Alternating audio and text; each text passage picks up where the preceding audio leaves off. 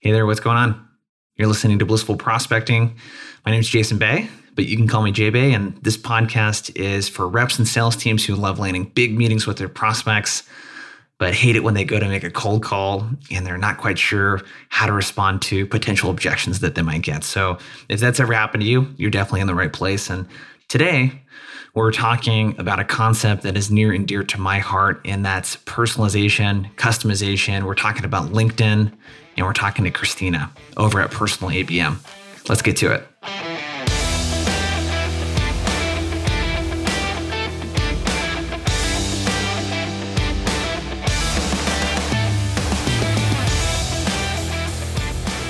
So personalization is one of those things, and you know, I don't know if you consume LinkedIn content or listen to sales podcasts. There's kind of like you know personalization, relevance is which which one is it? I, I kind of put everything into that bucket of personalization. There's just different effort and quality, I guess, that might apply to the personalization. So is it, am I using more than just like merge tags, let's say, and customizing the email with a first name or a company name? Um, am I mentioning something that's personal to the prospect? Is it something that is also relevant and connected to their business or their job or whatever it might be? So I kind of throw personalization all under that bucket. But today, what we're going to be talking about is particularly understanding like what would resonate personally with the person that you're reaching out to? Not like their favorite sports team kind of thing but like how would we connect what we do with what they would be interested in and what they value? And that's a really hard thing to find because you got to kind of have business acumen and know a little bit about the industry and be able to read between the lines. Um, so it's not it's not it's not easy. So we're going to be talking about that today. The other thing too is we're going to be digging into linkedin. Uh, christina's specialty with these campaigns is like they really create these awesome campaigns for their clients to get in touch with executives through LinkedIn. So she's going to run through what should be on your LinkedIn profile, what's a good headline versus bad headline, what we should put in our bio, what the sequence and approach looks like on LinkedIn. So what should we send when we say you got to lead with value? What exactly does that mean, et cetera? So I think you're really going to dig this one. But before we get to the interview, I have a quick favor. We're looking to grow the show and continue getting on great guests like Christina. And one thing that helps is leaving a review on iTunes. So if you listen to the podcast on iTunes or have an iTunes account, go to blissfulprospecting.com slash iTunes. Or if you're listening on the player, just scroll down to the very bottom of the podcast page and leave a short, quick, honest review. I'd really appreciate it. Without further ado, let's get to the interview.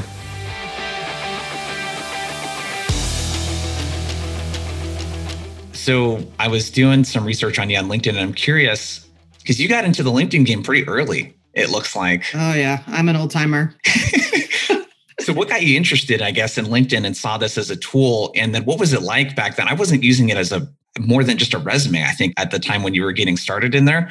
What was the opportunity that you saw and how did you get involved and like what did that look like? Yeah, it's interesting. I was working for a marketing firm that was doing content marketing. So they were getting articles published on top websites and on distributed on other sites and mm-hmm. and just working on getting content for clients. So they were doing mid-market small businesses.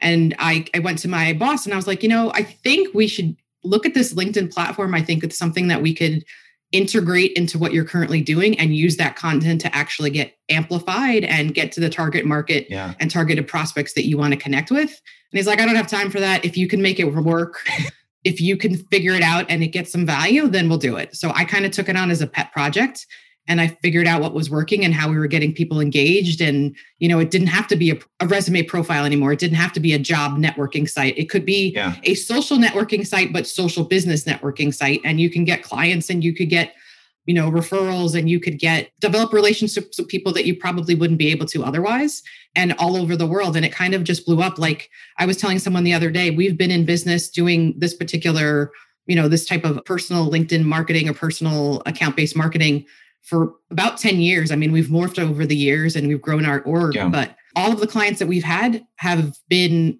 all over the country. We've never actually met face to face. Yeah.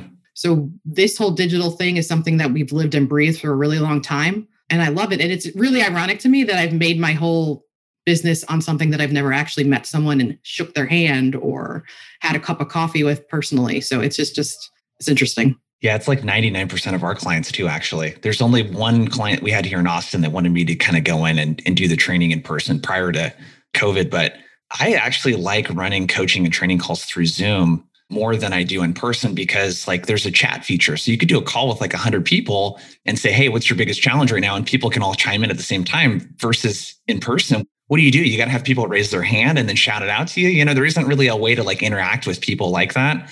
So this is just to give some context. So this is around 2011 you guys started your business, right?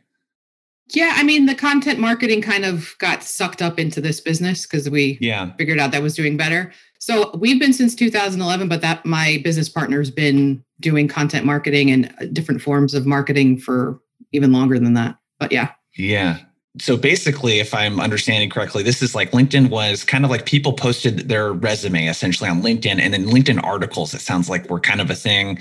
So people weren't posting long form LinkedIn posts like they are now. They weren't putting videos really on there or doing status updates. No, or, okay. no, it was very, very bare bones. And groups had started to emerge, and people were trying to figure out how to do that. And that's right. There wasn't much news on it. It was a very, if you looked at the site ten plus years ago to now, it mm-hmm. night and day, night and day. Got it.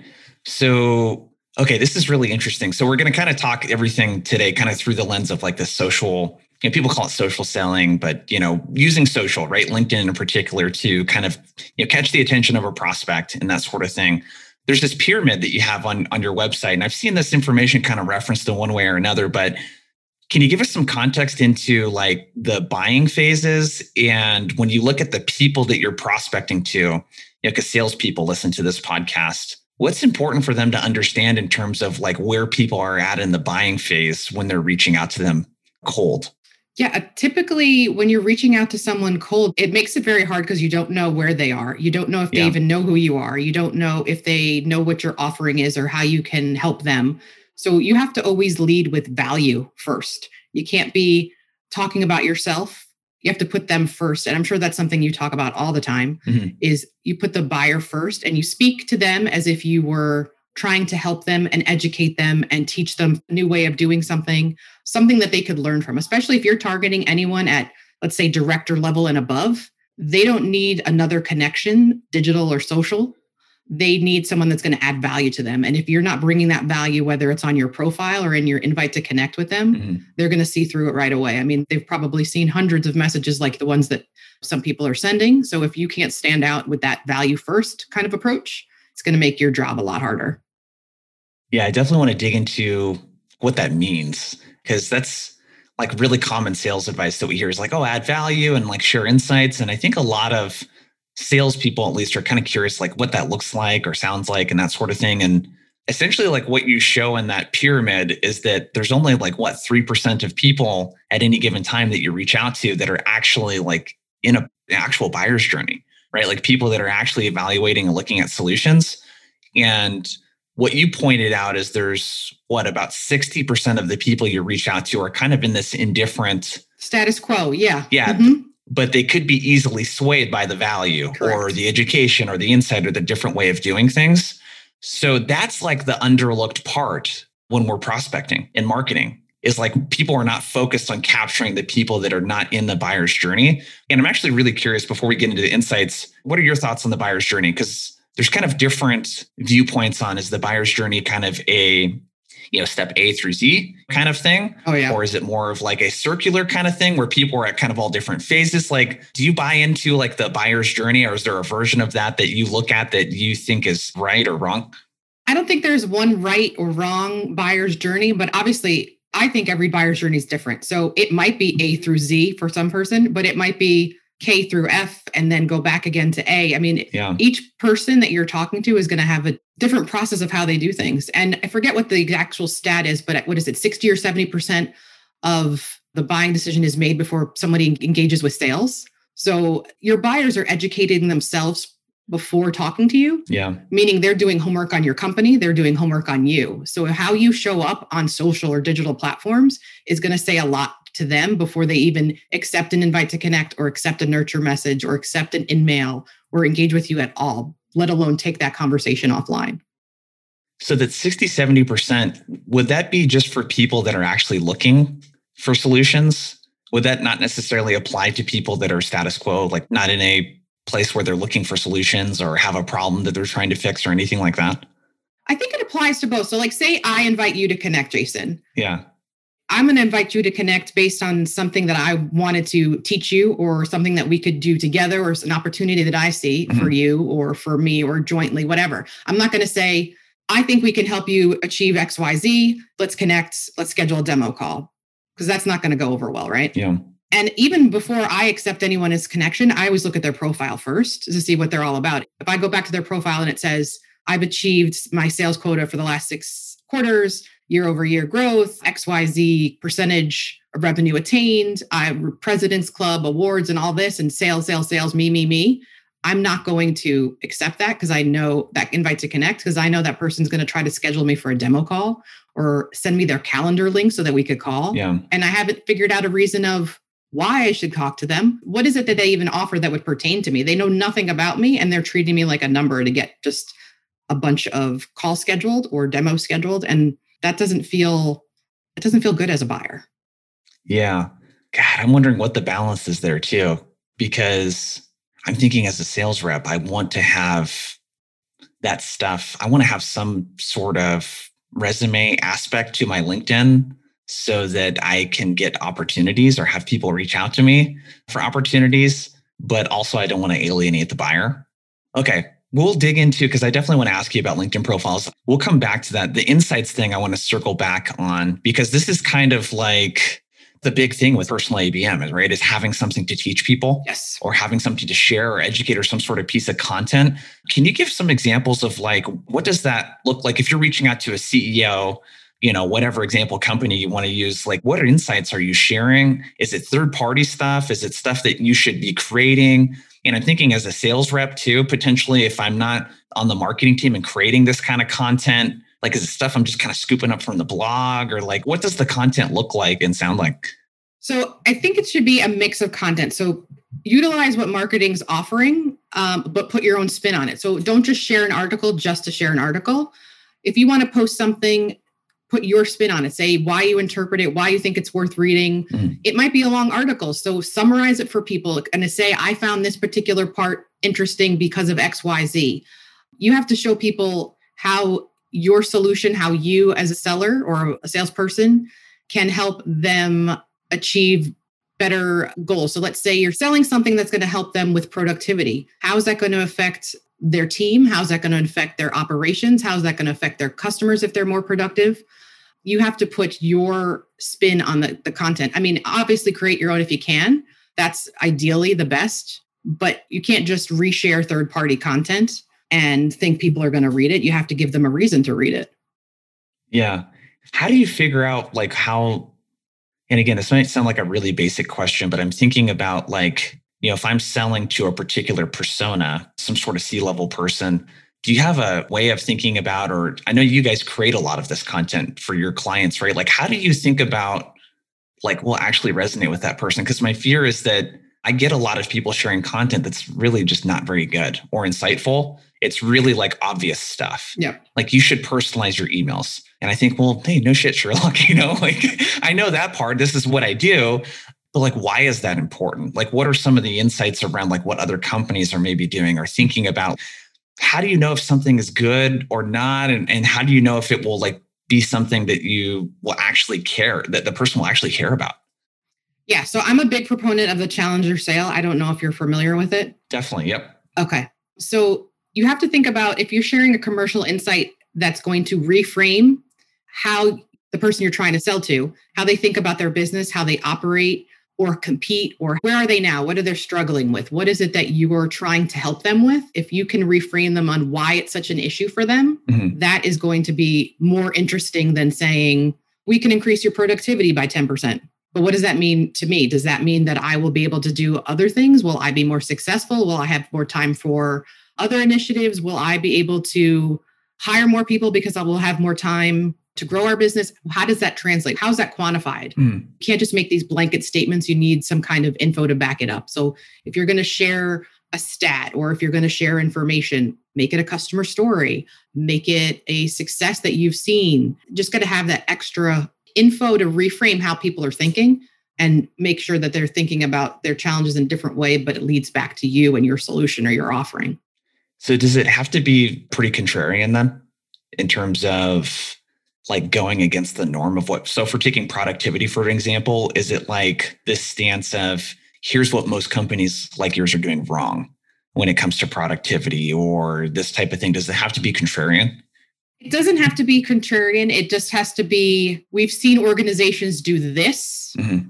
or we've seen them have challenges with this or issues or struggle with this XYZ, whatever you're trying to talk about, whether it's uh, productivity, increasing revenue, driving sales conversations, whatever you're trying to talk about.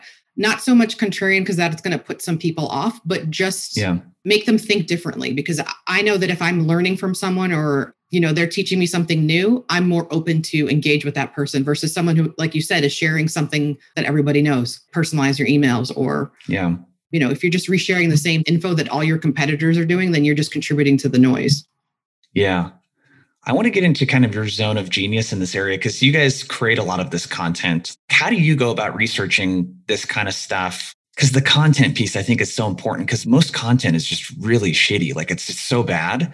Is there any sort of your process or any questions that you ask or any research or any things that you do to really find out like what's going to resonate with your clients, like prospects that they're reaching out to? Like what, what is your process? Because I feel like there's still going to be a gap with the salesperson here and that they're probably not going to be able to create stuff themselves that's very good. And I don't blame them because they're not a content creator. Yeah, it's not what they do. Yeah, it's not what they do and like the time part of it. But at the same time, the stuff that they're given from marketing is probably not that good either. And it definitely needs their perspective on it or some sort of third party kind of thing.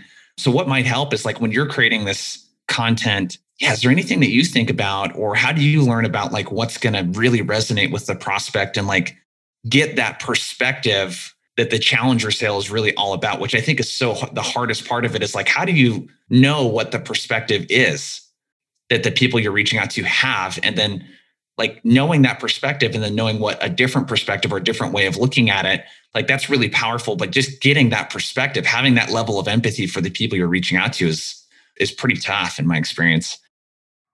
Yeah, well, one of the first things that we start off with is actually talking to longstanding customers or clients of the company. Yeah. Because the value that you think you're giving, whether it's, you know, the, the value that maybe marketing tells you the organization offers or the features and benefits that you're seeing from marketing might not be the value that the customer sees. Mm-hmm. It might not be the benefits they see that you're offering. So talk to the customers what they see, what they're experiencing, what they like, what they don't like. And that way you know what other prospects are going to be able to resonate with.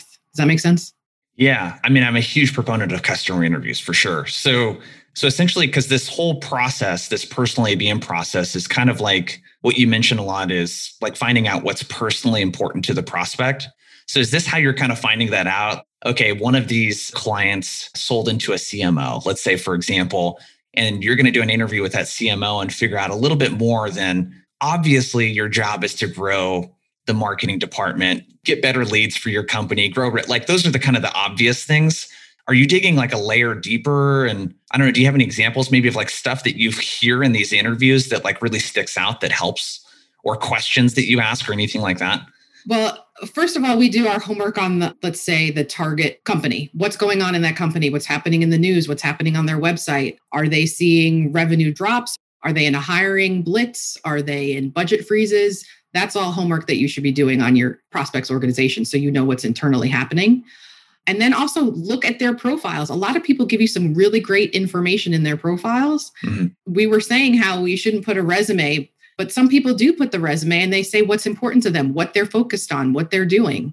And you can look at their colleagues. Like if you're targeting a marketing department, what are all the marketing people in that company saying in their profile? Are they all focusing on one particular kind of effort that, you know, your solution would help them with? If like say you're selling a CRM or some kind of marketing automation for them, you have to do your homework on various ways, various sites. What are they talking about themselves on LinkedIn? What are they posting about? What are they interested in?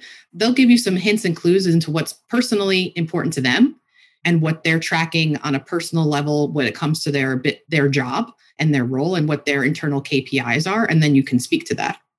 So like what an example of this because I'm trying to kind of connect the dots for people here.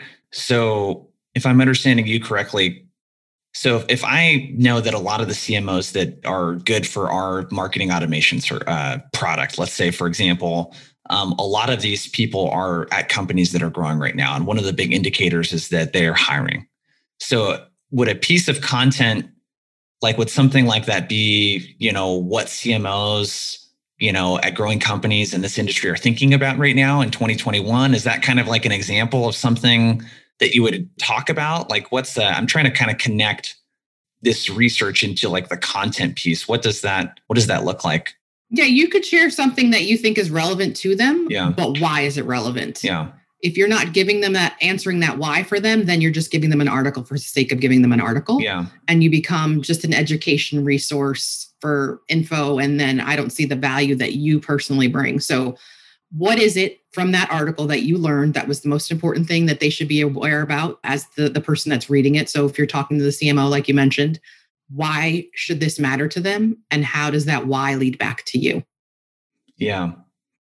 So if we're connecting the dots then because this is the part that i'm really digging into this christina because uh, this is the part i think that's like the completely missing like in the prospecting element is like this connecting the dots of like here's what i see the personalization relevance factor here's what i want to share with you that could be helpful and then here's how we can help you. It's like connecting the dots in those things is like really rough in terms of how most people will do it.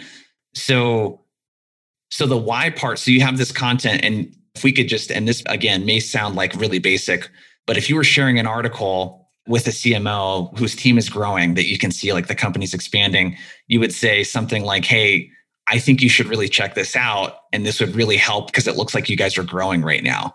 And when companies like yours are growing and adding headcount, oftentimes some of these things are things they should take into consideration that I thought would help you with what you're working on right now.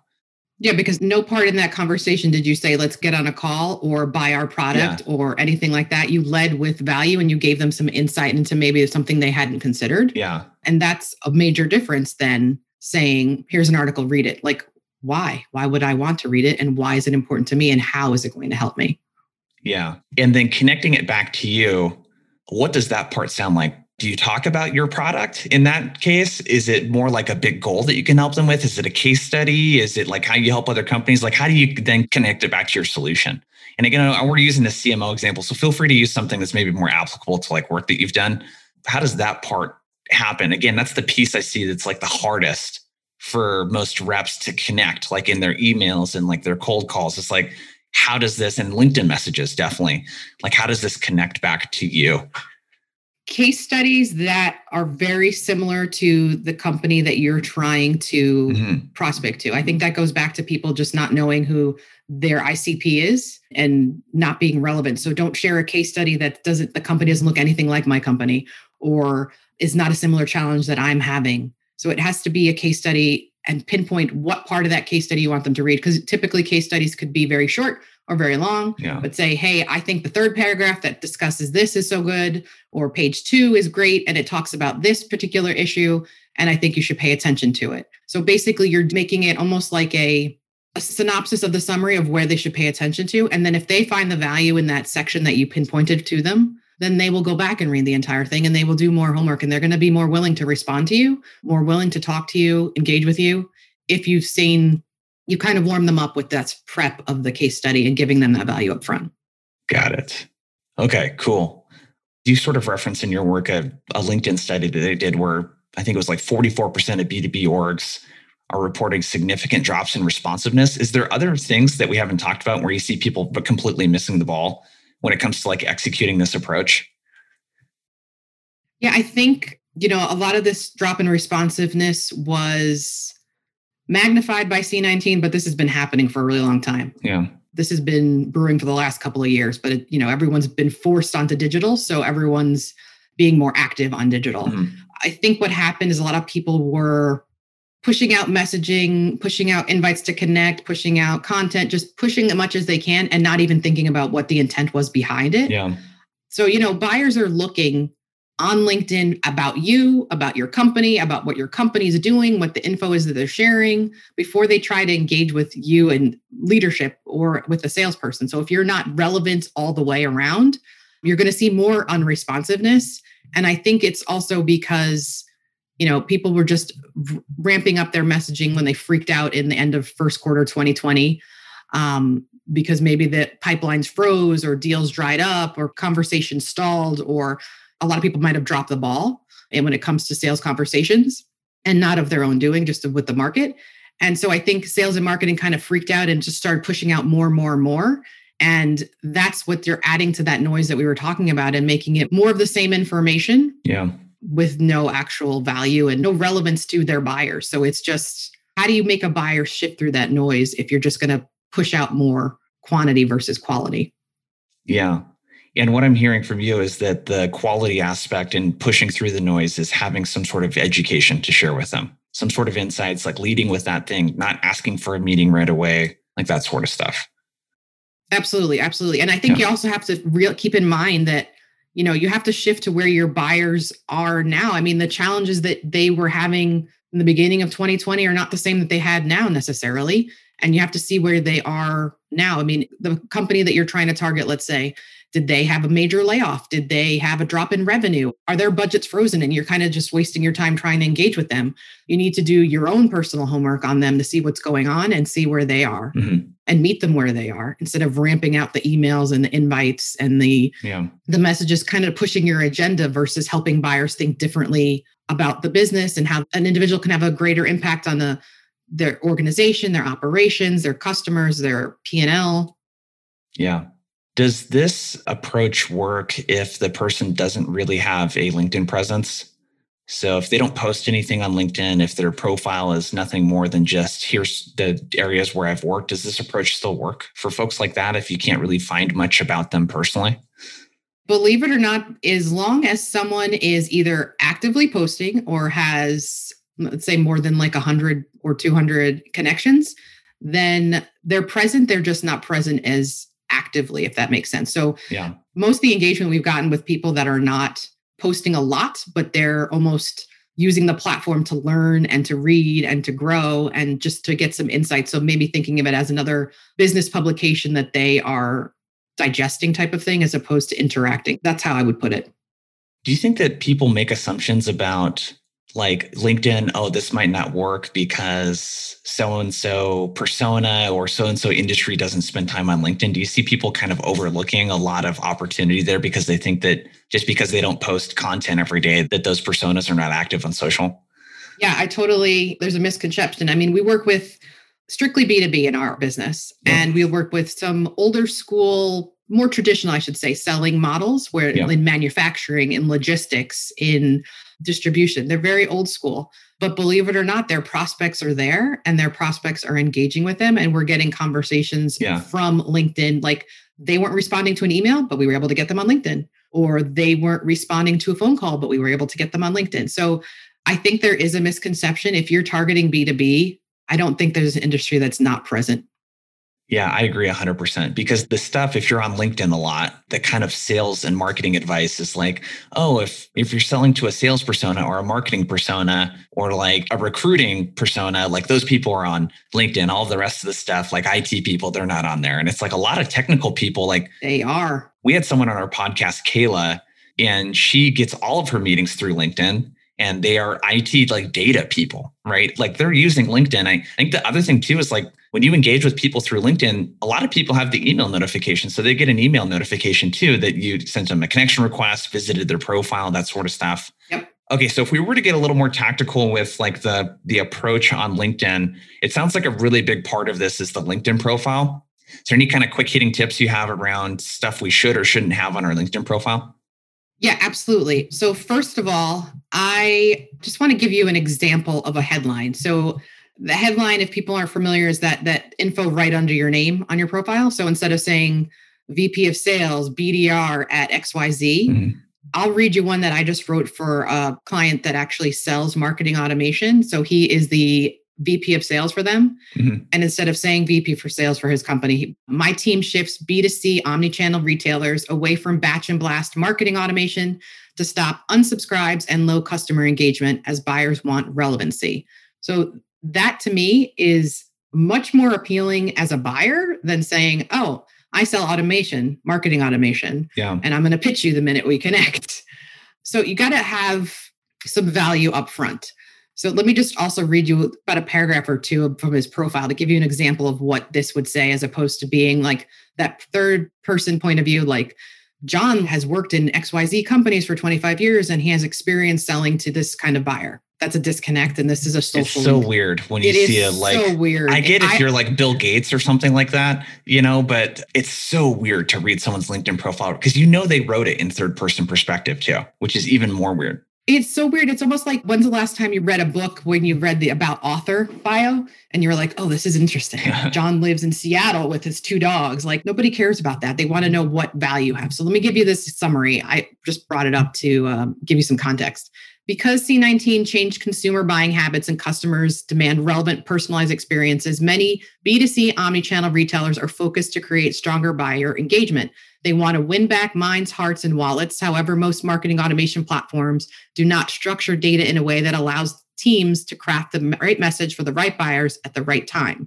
For example, I'm a proud father of a son that is now two years old. And when he was born, my wife and I shopped at the largest retailer for baby clothing accessories. And the retailer had 200 stores and strong online presence and a loyalty club that we were members of.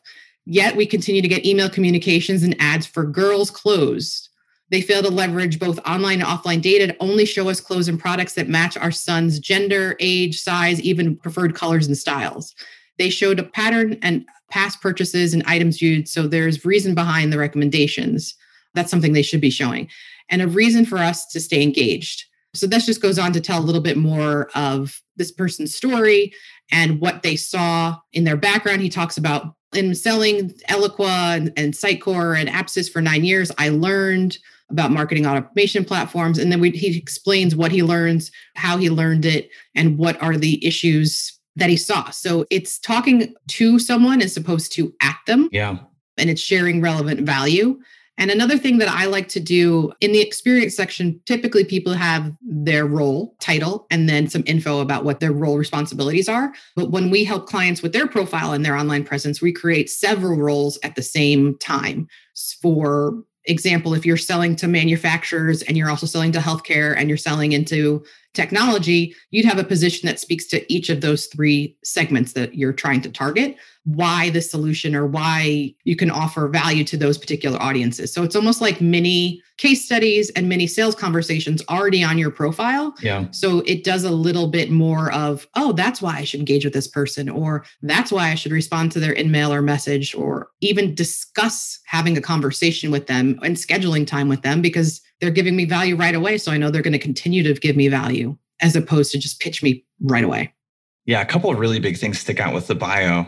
It's got like the problem, like it talks about the problem that the people they're reaching out to will likely have.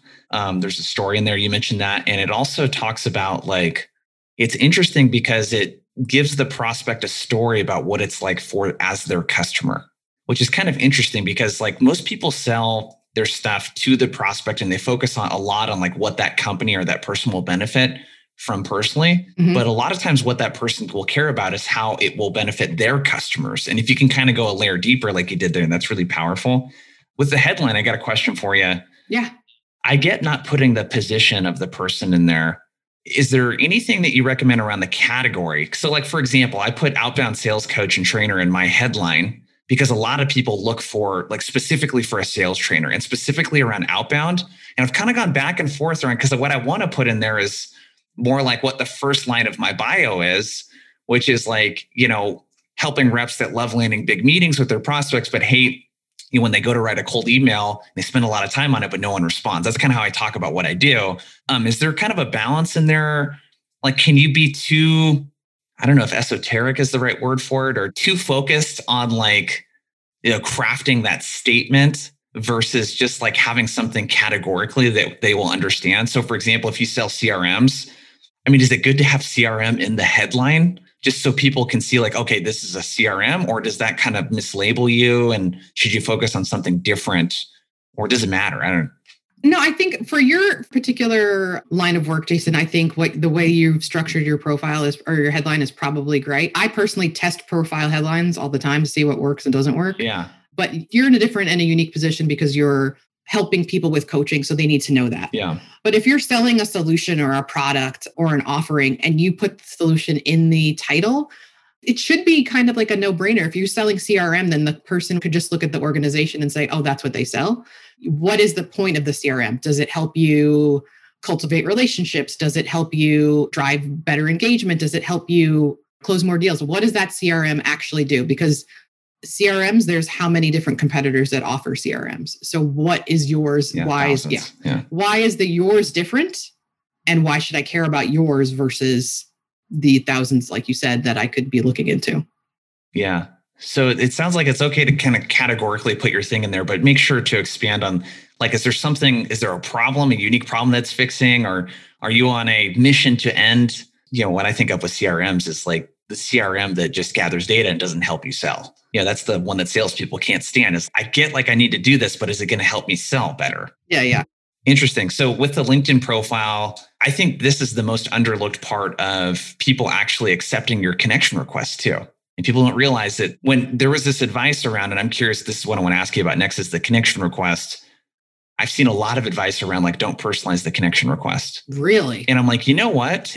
If you're someone like me creating a lot of content and have a lot of followers on LinkedIn, and like, people can just go to my profile and see right away like what it is all about and like the advice that I have and like all the content.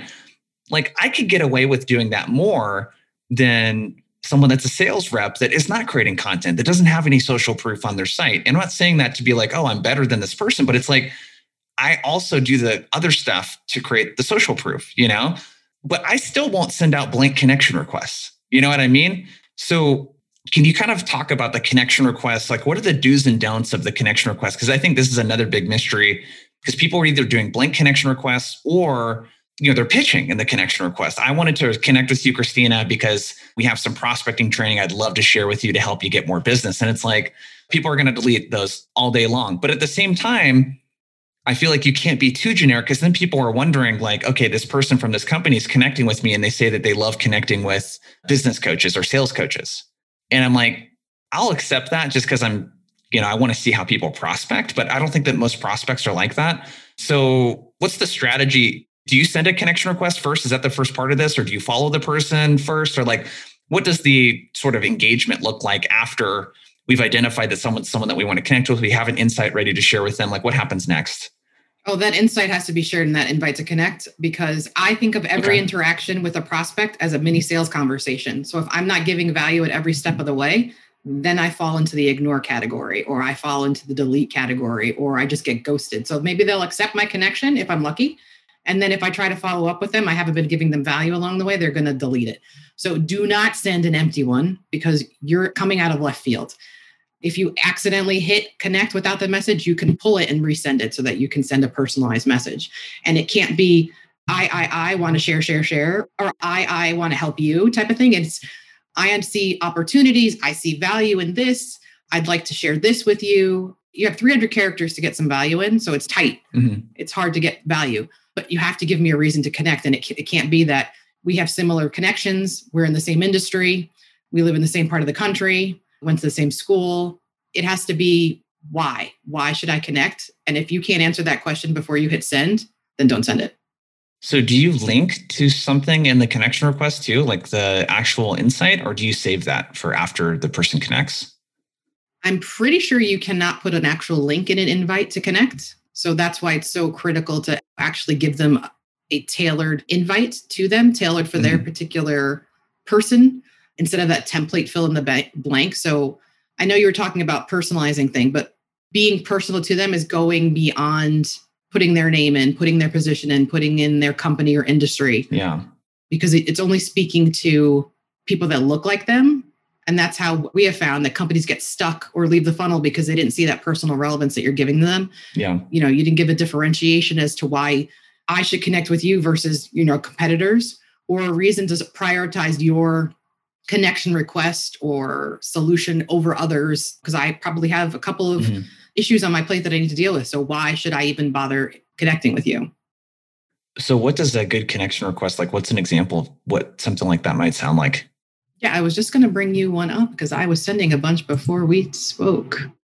Oh man, I really don't see anything different. At least people that connect with me, other than that, I like connecting with people like you.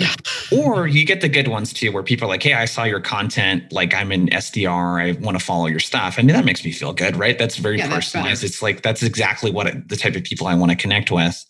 But yeah, so what does a good connection request sound like?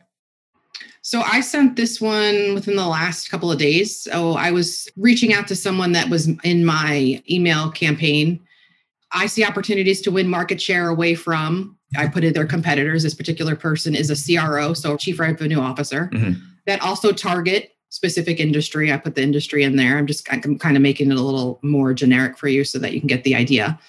You know, that also target this particular industry for local brand management because that's what they offer.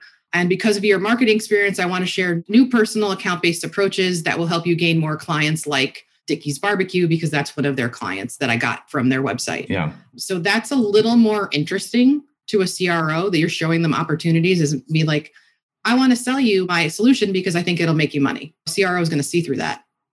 Yeah. So you're basically, it's kind of like the, you know, hey, I have this thing that I wanted to share with you, connect with me and I can share it. So does the next message then link to like, oh, hey, here's the article that I mentioned, or here's the resource or whatever? article, case study, third party research. Yeah, and to nurture them. And I'm even in that next message, that nurture message, there's no calendar link, there's no demo link, there's no let's get on a call. I just wanted to share this insights with you and leave it there. Yeah. And get them to read it and think about it and then follow up maybe in a week or two.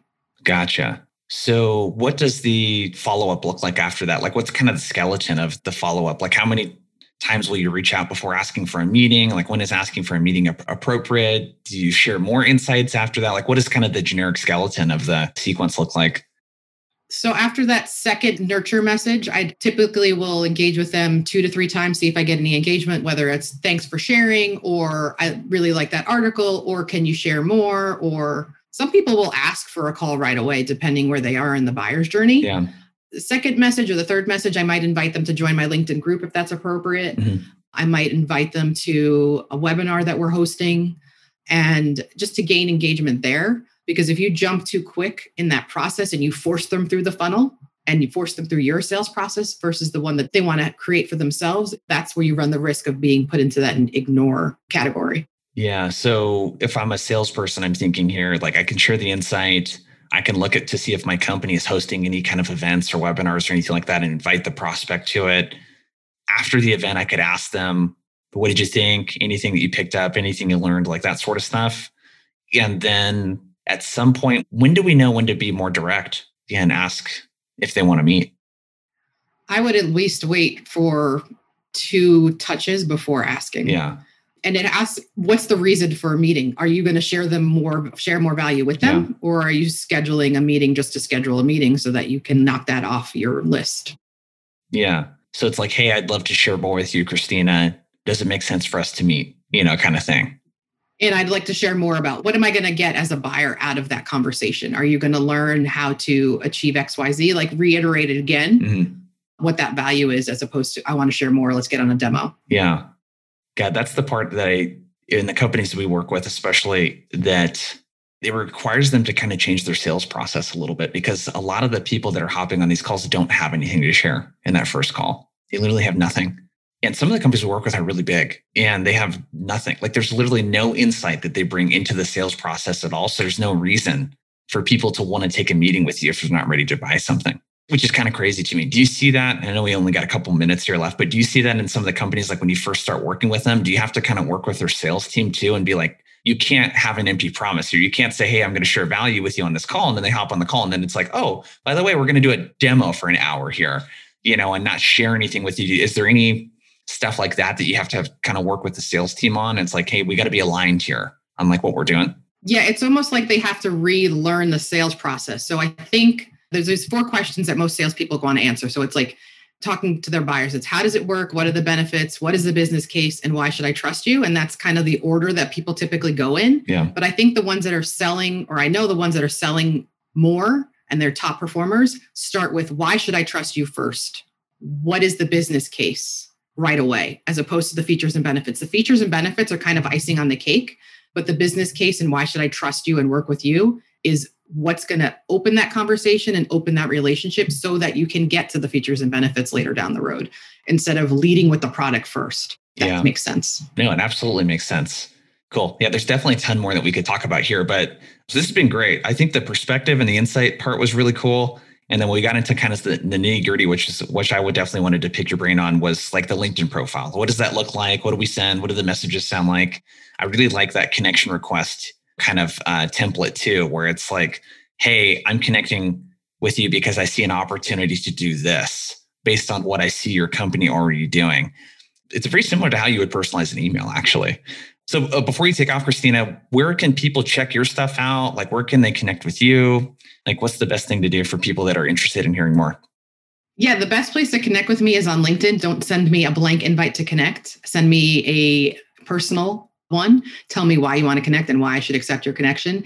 And also check out our website. We have personalabm.com and we also started an education and events arm of our business called stopthesalesdrop.com. That's a free community. We're doing Reboot Friday panels. We're talking to CROs, CSOs, and CMOs about how to reboot businesses in the B2B space. So check both those out. Sweet. And we'll link to those in the show notes. And uh, Christina, thanks for coming on today. Thank you so much, Jason. I really appreciate it. All right. That was a really great interview. I really love that she went into depth with some examples around the headlines and the bios, and specifically with the bio. It's kind of like telling a story, right? Having a little bit of empathy for your prospect, elaborating on the problem a little bit, telling a story, and really talking about how what you do and how this problem is impacting your prospects, customers. That's thinking just a layer deeper there. So pretty good stuff. I appreciate you tuning into the podcast and spending, you know, an, an hour ish with us. And we'll talk to you later. We'll see you next time.